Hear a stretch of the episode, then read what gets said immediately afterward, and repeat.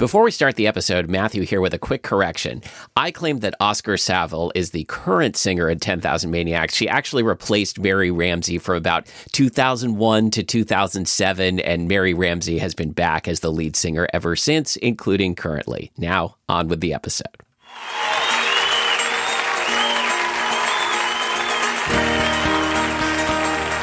Certain musical groups conjure up the image of a singular artist rather than an actual group of musicians.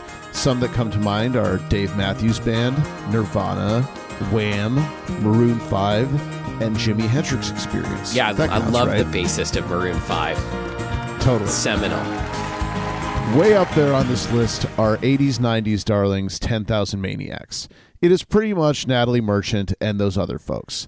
I'm not saying there isn't massive talent there. I'm sure the other members would take some offense to this statement. As a bass player myself, I get it. Yet the band has never broken up, and most people still can't name another member of 10,000 Maniacs. Natalie Merchant had a singular voice and stage presence that elevated the band to massive success in the early 90s. At that point, they already had over 10 years of collaboration under their belts. Ironically, they finally struck platinum with a live recording from their MTV Unplugged session. Also, ironically, it was a cover of a somewhat obscure Patti Smith song that sparked this newfound success. Today, though, we will not discuss that cover, but rather a song that was perhaps the pinnacle of their songwriting, These Are Days. There's never a the in that song title. anyway, let's dig in. Okay, I'm uh, I'm glad we're finally doing this because uh, this is one of my favorite '80s '90s bands, um, and it continues to be so weird to me that they've been together for 30 years after Natalie Merchant left the band. Okay, I, I was going to say they've been together for over 40 years. Oh, yeah, they yeah, yeah, in but- 1981. But like they've been they've been a merchant-less band much much longer than they were ever a merch mercantile band. Th- this is great because it's like time is catching up with them. We've now got merchantless uh, convenience stores, but they've been a merchantless band for well longer than that. That's true. Yeah, no, they they were one of the first bands to offer self checkout. okay, so something I didn't put on the agenda, but actually, like my my real like uh, Ten Thousand Maniacs origin story is that, uh, and I think I feel like maybe I told the same story for some other album, but uh, this was an album that my roommate James Dean had. Uh, not this album, sorry. Uh, In My Tribe was an album that James Dean, my freshman year roommate uh, at Pomona College, had. The the rebel without a cause. The right? rebel, the rebel without a cause, the uh, the rebel, uh, the self checkout rebel, um, and uh, I drove him nuts by playing his own CD over and over because I loved it so much.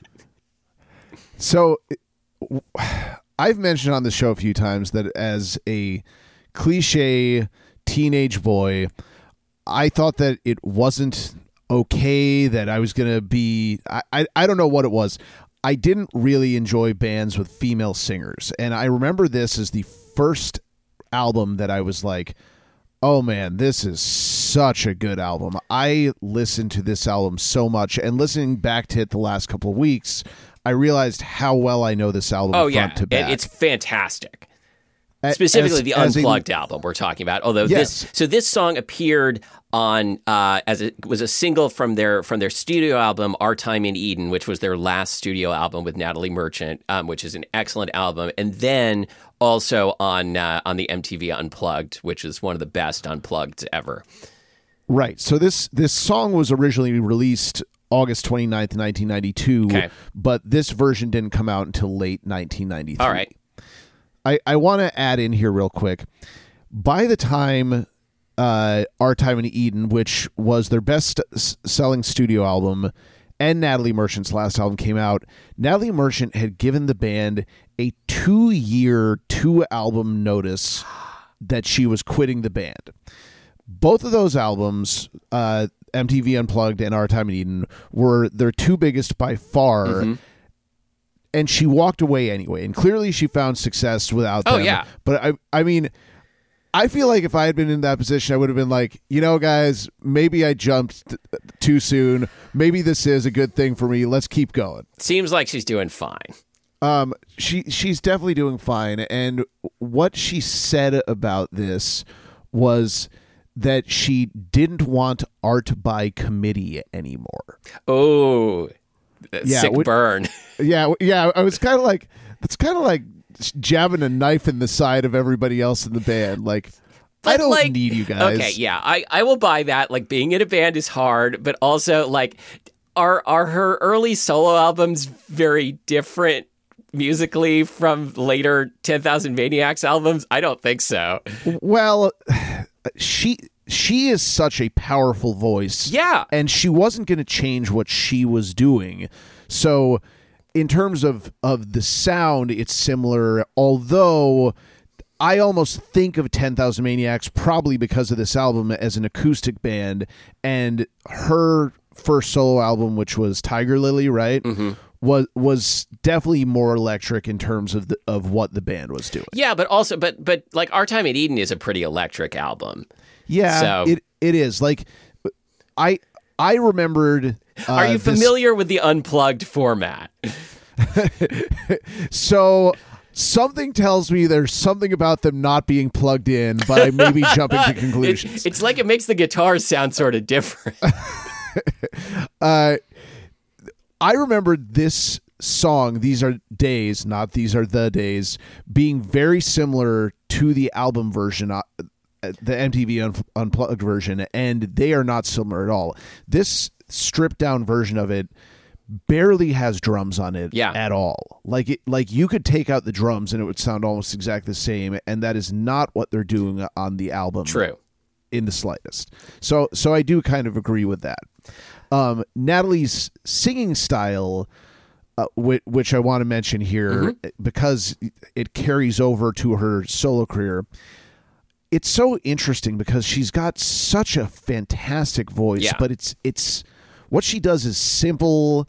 It's understated. It's like a perfect match for the music that she makes. She never sounds like she's straining.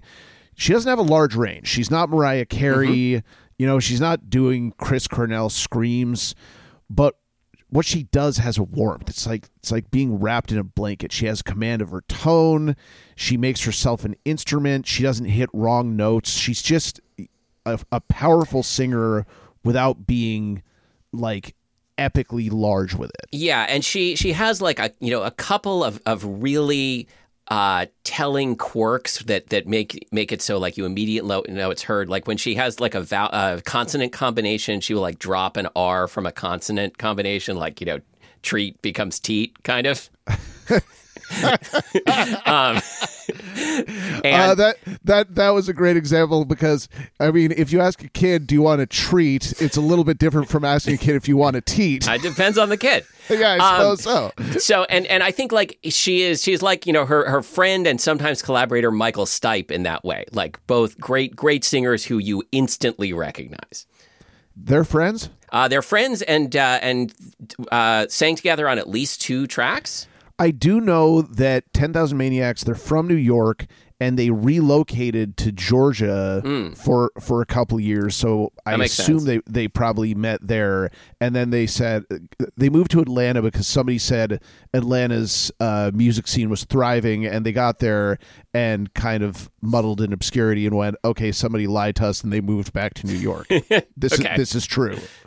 Uh, so yeah, so they they were already popular when they released this. Um and like Our Time in Eden uh and Blind Man Zoo, the album before it, both went gold and and Blind Man Zoo uh, hit number 13 on the charts, but this album sold 3 million copies. Yeah. Um, what one of the things that I uh, I like to think I'm an encyclopedia of musical knowledge, and so I'm like, oh, I mean this this album is kind of what put MTV Unplugged on the map. I don't That- think so. That is completely wrong. Somehow I forgot about first off Mariah Carey's version of "I'll Be There," which sold oh you know a measly 10 million copies, and then of course I somehow forgot about Eric Clapton Unplugged, which came out in 1992 and sold 26 million copies worldwide. And and you uh, forgot uh, uh, LL Cool J's uh, Mom cakey, said knock cakey you out. armpits.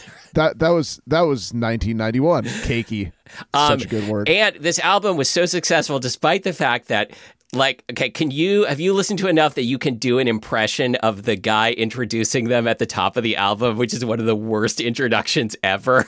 I I had completely forgot about that, and when I listened to the game, so funny. It, it's really, okay, really here, bad. I think I can do it. It goes like it goes like this. Well, it's time to start. Let's say hi to Natalie and Ten Thousand Maniacs. Who I don't know who which which MTV VJ fucked this up so badly, but it's so funny. Uh, I I did also notice this this little quirk with Natalie, which uh, isn't necessarily a bad thing, and I don't know if she she doesn't if she gets nervous on stage or what, but I think literally after every single song on this album, she goes, "Thank you." After after the song ends, I think that's legit. It's kind of cute. It's Yeah. it's like, "Thank you." Okay, let's talk a little bit about the structure of this song because, like, it's uh, you know, we we always talk about like how like uh, so many so many songs go, fall into the like verse chorus verse pattern, and then when we actually like sit down to analyze a song, it seems like the songs we pick rarely do, and this is one Yeah. of them. Uh, Yeah. that it's sort of it's sort of just like a repeated like high energy chorusy type of thing that then has like a bridge outro that's sort of a variation on it. can you really sing the chorus of this song like they they don't do one thing ever on the chorus like Sure. they, they change it up each time a little bit like the, even the harmonies change a little bit uh the song opens with the chorus the bridge is really long in terms of of how long the song is Yeah, I would say it's it's as much of an outro as a bridge because it, it doesn't come back around after that to something we've heard before exactly, does it? not really um and, and Well, I, we're- I, think we're talk- calling the bridge like in case like people are listening are like, what are you talking about? It's uh, um, these days you might fill with laughter until you break. That part, right? Yeah, but it keeps going. Yeah. And and it doesn't really come back to the chorus again. It comes into that that uh it, what is it, a mandolin line? Yeah, I think so. Yes. Do do do do do do do do do do do. Is that is that on the original version as well? Ooh, I think it is. Okay. Um like I said, I only listened to to that once or twice. It might be. It might be on guitar in the original. Um also the background singer on this because I, I think on the albums Natalie Merchant did all the back, think so. backing vocals herself. They had hired uh, this singer duo named John and Mary, and Mary Ramsey, who is now the lead singer of Ten Thousand Maniacs. No, not anymore. I don't think. Oh, you're right. She was until about 2016, and then she left. Um, for a long time, she became the lead singer. I believe the lead singer is now a woman named Oskar. Is that possible? it's a woman. Yeah. I didn't listen to anything new, and I'm like, oh wow, that was really bold of them to finally choose a guy after almost 40 years of having female Oh singers. yeah, they found him in a trash can. good one, Re- really solid joke. hey, I, I got COVID. that w- yeah, we're recording remotely today, by the way, because Matthew found himself with COVID again. Not I again. for the first time. This is your first time. Yes. Congratulations. Thanks. I, The pandemic isn't over. yeah, I mean, like out. three, three over three years. Um, but I want to talk about the harmonies a little bit on Yeah. here because didn't you say that you you kind of heard the same thing that I did? Yeah, the harmony on um uh and and as you feel it is that what you're talking about? Yeah. Because there's Yeah. a lower the, and as well, you and- and- feel it is really and, good. And these are days. Li- Yeah. Like they're doing the harmony below the melody Mm-hmm. instead of above. I am not the best singer and I I'm not the greatest harmonizer, but when I do come up with harmonies, they're always above the melody. It's it's all I can hear. And and even trying to pull out the harmony in this, I struggle with it. It it's it's they excelled at this. Yeah, In- really good like stuff. Natalie was great at writing harmonies that come below the melody and it creates a totally different sound Yeah, that I think really, it's really tricky to do that because people expect the mel- the harmonies to be higher, and so it is tricky to write a lower harmony that doesn't feel like it's competing with the lead vocal. Right. And, and it it really kind of brings out the lead vocal. It's Yeah. not competing with it at all. Um the the current band um contains a lot of these same members. Apparently, not Mary Ramsey. Apparently, Oscar the Grouch is now singing for them. Um, most big fans of, of this band would have I said wish I could do an Oscar the Grouch voice. somehow, like if I want to do an Oscar the Grouch voice, I can only think of him screaming vulgarities, which he definitely wasn't doing at all in, in Sesame Street. I don't know why. It's like, get away from my trash can, you fucking asshole. Uh, so when the band formed in 1981, the the guy who formed it and kind of the backbone of the band, who played all these stringed instruments, was this guy Rob Buck, and he could play almost anything. Like he probably plays five or six different instruments in this unplugged uh, performance. Yeah. And unfortunately, he died of liver failure in 2000. He was only 42. And one of the main reasons that Natalie Merchant says she would never reunite, reunite with the band is because without Buck, they she thinks they could never be 10,000 Maniacs. yeah, I get that. Um, he he was great. Um, and and also again they they have continued to tour as Ten Thousand Maniacs without either Rob Buck or Natalie Merchant for thirty years. Yes. But but do you remember them coming around to town at all? No, Um, it's funny because when I saw his name and I I knew they had this connection to Georgia, I'm like, well, wait a minute, is the connection to Georgia that he and Peter Buck are related? And you said you found this thing about the Peter answer is Buck? no. But I have heard, read or heard Peter Buck tell a story about how like one time like some hotel staff sent him to Rob Buck's hotel room, thinking it was Peter Buck's hotel room, and like uh, Peter Buck essentially broke into Rob Buck's hotel room in the middle of the night, and they scared the shit out of each other. so good stuff, and they're not related. That that is that is very very random. Yeah, I had I had to look it up after that. I'm like, no, uh, no no relation at all. Because when when did REM form? Oh, like 1980, 1979, maybe. Very very close to when this band Yeah. formed. Another point. Uh, when we did live throwing copper. yes, I'll never forget. Um, I mentioned that I classified that band as adult contemporary, Which I you- totally disagreed. But this time, this time, I will accept it.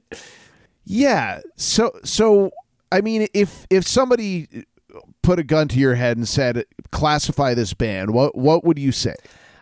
Yeah, like adult album alternative. I know this is a radio term. I don't know what it means, but I bet this is it. Yeah, I I love that a band that's this unique became really popular. Like like there was a lot of diversity at this time, which I talked about Yeah. a couple episodes ago that MTV was impressive because they were a one platform operation that was able to bring many different genres into one day of of music. So like you look at the the charts in 1993 and it was like Boyz II Men was there, Garth Brooks was there, Kings of 1993, Spin Doctors. yes. Yeah, Wait, we, like- we have not done Spin Doctors yet. we have not done oh, Spin we Doctors. should do that. I would do the entire Pocket Full of Kryptonite album. That No, I think I think we do Two Princes or uh, what's the what Little Miss can't Little be wrong. Little Miss can't be wrong. yeah, Come on. but it's got to be Two Princes. Yeah, I I know. Um but there was a lot of diversity and and this this doesn't feel like the type of thing that you would put on like like this is not a knock on 10,000 maniacs but you're trying to uh you know gain an audience keep an audience. This does not seem like the type of thing that you would throw on after Boyz II Men and go hey if we want to keep some listeners and viewers on MTV let's uh throw Natalie Merchant doing an uh, unplugged Sure, but you know, you know who else was really popular around this time? Suzanne Vega. Like I think I think like uh, you know someone who like did uh, was folk influenced, really good songwriting and singing, did like issue songs and could and would rock up to a point. Like but but didn't she kind of really make her name uh for the Tom's Diner dancey uh but also also for Luka. yeah Yeah, Um, my name and, is Luka. and around this time, so like second floor. '92, like I, I think I've proposed we do a song from this album on on the show, and that didn't quite go platinum. But uh, I love the 99.9 Fahrenheit degrees album, Suzanne Vega, and there's a lot of similarity between that album and Our Time in Eden, and I think they came out the same year, probably. Yeah, mo- most likely. Th- there was th- this niche for this type of music at, at this time. I mean, even REM Out of Time kind Yeah. of falls into this this same style, the same This was the same year as Automatic for the People, right? Y- uh, yes. Well, okay, uh, uh, that's that's when the album came out. Uh, the Our Time in Eden, not the not the unplugged, but yeah. we we we discussed that REM was putting out so much at this time that it's hard for me to go. Yeah. No, no, that wasn't this year. That was that was six months before that. That they were just churning it out like crazy. Um, what else have you got to say about this song and and this performance? Yeah, I th- so like I said, the uh, I love the unplugged. I put it on all the time, and I and I love this this studio album also. Like I think some of some of her best songwriting ever, I think, is on this album. I think Noah's Dove is an incredible song that also appears on both the unplugged and the studio album. And I I love Candy. Everybody wants. Yeah. It it's Yeah, so I mean the other thing is like a fair criticism of Natalie Merchant and 10,000 Maniacs is their songs were pretty on the nose in terms of lyrics. So, like, you know, this is the song about illiteracy, and this is the song about child abuse, and this is the song about unwanted pregnancy. And like that that is totally fine. And like it never quite crosses over into into like, you know, I, I still have trouble listening to Throwing Copper because the lyrics are so bad. I know. That's not the case with 10,000 Maniacs, but like, wow, do they just like tell you this is this is going to be the song about, uh, you know, Candy Everybody Wants is, is about like, you know, uh, TV rotting your brain. And that's what I- it's I have- about. I have two things to say here. One is there's this controversy going on right now with Jason Aldean putting it, out a a song. piece of it's shit. it's it's so dumb putting out a song about carrying a gun around in a small town because you don't mess with people in a small town. And he's he is defending it like crazy and he didn't write a single piece of the song Oh, so so I will say that Natalie Merchant, you know, she she's picking some very topical things, but at least she's writing it herself. And, yeah, yeah. No, I, i'm not whatever she said. criticizing the message. Like, I, it's just one way of doing it. I, I will also say I talked to our brother Ben earlier this week, and he had just listened to our episode about live throwing copper, and said that it was it was his favorite episode we ever did. And all of a sudden, I get a video from his wife Daisha last night saying, "I got front row tickets." And backstage passes to this show. Ben said you love this band, and it took me a minute. I'm like, are you seeing live from the front row? And I'm like, how did this happen? And she's like, what's the problem? Ben said that you really like Who's in the band? only Ed Kowalczyk and a bunch of random guys right. because we talked about that article. just, and, I'm just trying to jog my memory. y- yeah, yeah. Okay, he that's that's fine. I bet it'll be the great. band. You know. But but if I had said that to her, she would have been like, I have no idea what you're talking about. Like, So wait, I still are you the going to this show? No, she was there last night. Oh. She sent me video Oh, with okay. like with like nothing like look i'm seeing the band live. She just sent me a video and said ben said you love this band and i had to try and decipher it myself. And the only way i could figure out what band it was was because i saw the bald head and i'm like okay so who's who's fronted by a guy with a really bald head? It's got to be live. Yeah, and it was. Could be could be Smashing Pumpkins. Uh, Okay, so uh, the the only other thing that I was going to say is there are now over a hundred uh, unplugged sessions. It, Okay. they they are they they haven't done any in a while, but they they've not said they've wrapped it up. Sure. Like every once in a while, MTV comes back to it, and there's there's a lot that I didn't know that have been recorded. There's some really great stuff hiding out there. The I mean obviously everybody knows about Nirvana, but uh, if you've never listened to the Alice in Chains one, it's really, really fantastic. And We've uh, never done Alice in Chains on this show, right? No, not not yet. It's it's on the list. Um, not not to give too much away, but I feel like we try and not throw grunge in every I two know. episodes because it's just too easy. But when we do, we should do Rooster, right? oh hell yes. okay. Yeah.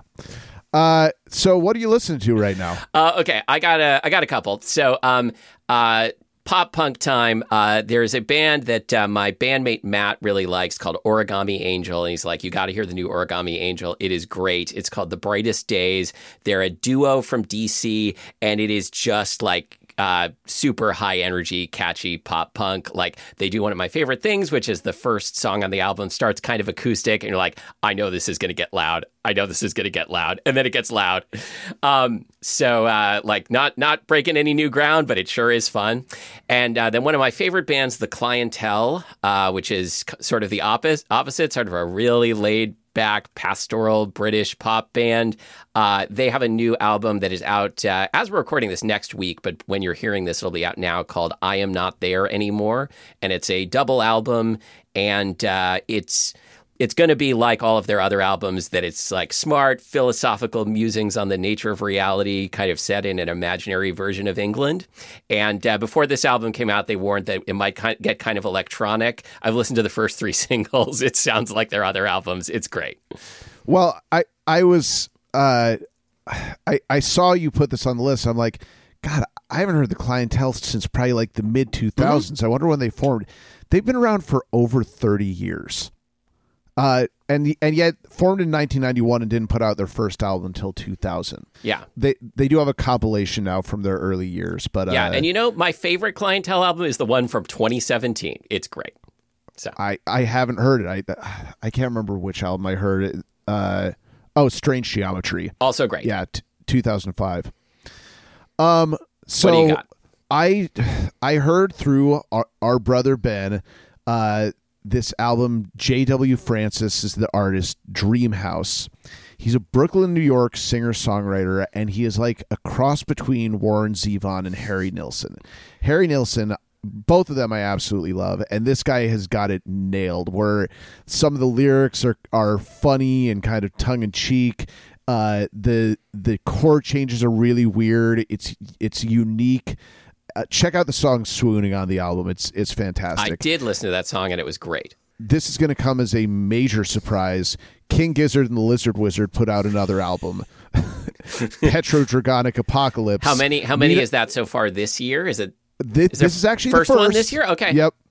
Uh, but need I say more? They they put together another metal hard rock album here and it is relentless. Like they they're just like we're not going to take it down at all. We're going to do 38 minutes of metal and it is such a good rock album. I got to see them twice last m- month. They might be my favorite band on the planet right now. And so is a is a petro uh, dragonic apocalypse is that is that petro like the dragon's made of stone or is it or is it like a petroleum fueled dragon you're somewhat joking around, and I have I have not got the vinyl yet, but I, I, do know that inside the vinyl is the story of the entire rock Good. opera, and it is like a twenty thousand word essay. It, like it like I'm gonna have to sit down and take an entire evening to figure out what this album is about. And apparently, when you buy the LP, something not on Spotify, the fourth side of the of the vinyl is all some sort of like spoken word story that you can't find anywhere else except on the vinyl. Can't wait. Classic Gizzard. Uh, and then I'll just mention Queens of the Stone Age put out a, another new album in Times New Roman. They've been around for 27 years, and they just keep churning out great albums. It's another album that you want, you really want to hear. Uh, if you like everything they put out before, you're going to love this. Um, okay, yeah, I've not listened to that yet. I'm looking forward to it. Oh, also, I saw Nas dropped a new album, Magic 2. Like, I think Nas is doing like two albums a year at this point, just decided that's where he is in life. And I haven't listened to it yet, but I assume that it's pretty good. I, I want to tell a, a little side note story here. I live in West Seattle, and once a year there is a West Seattle Summerfest street fair. And in addition to booths and things like that, they have a main stage with a bunch of local bands. And the local bands are usually like, let's say, listener friendly. Like they're good, sure. really good. Um, but they tr- try not to get anything too loud, and they try to pick things that like kids to older adults will like. And Saturday night, the headliner was a band called the Cave Singers, who are really great. I've heard that name. They're very quiet and very mellow. The drummer plays with with brushes the entire time, and then it's acoustic guitar and electric guitar, and it's quiet and kind of beautiful melodies. Really nice for like a wind up of an evening. But the band they put before them was a band called Sandrider. I did not research this band beforehand. I did not know what was happening going in. And they get introduced as a classic power trio, and they come out and they are screamo early 90s style grunge metal. Ooh, I hope the person who introduced them said, Well, it's time to start. Everyone welcome Sandrider. they were fantastic. They were absolutely fantastic. Apparently, they are ex members of two other local bands, Akimbo and the Ruby Doe. The guy has got a great screaming voice. And my favorite part was in between songs, he gets up to the microphone and he goes, so, you know, we hung around here all day and we listened to the bands and we saw the lineup and we were really excited to hear everybody. And we also thought to ourselves, this audience is going to fucking hate us. Did they? No, Oh, everybody was like, "Oh, this is really good," and and like at first I'm like, "This is too loud for this," and by the end of it, they had me completely sold. That's awesome. So they they're on Spotify. Check out Sandrider. Okay. really Yeah. good. Uh, all right, you can find us at uh, Hidden Jukesbo- Jukesbox at hiddenjukebox.com, at uh, facebook.com slash hidden jukebox, uh, Instagram at jukebox hidden. Anywhere else people should go? Uh, listen to us on your favorite podcasts. Uh, spread the word Listen to about us on your favorite podcasts. Or Listen to listen to us on your favorite podcast platforms. Wow, we're both talking really well today, huh? You know, I I scored about a 380 on the English SAT, so don't judge me. all right, so and, until next time, when we may or may not snuff the rooster, I'm Matthew Amster Burton. And I'm Jake Amster.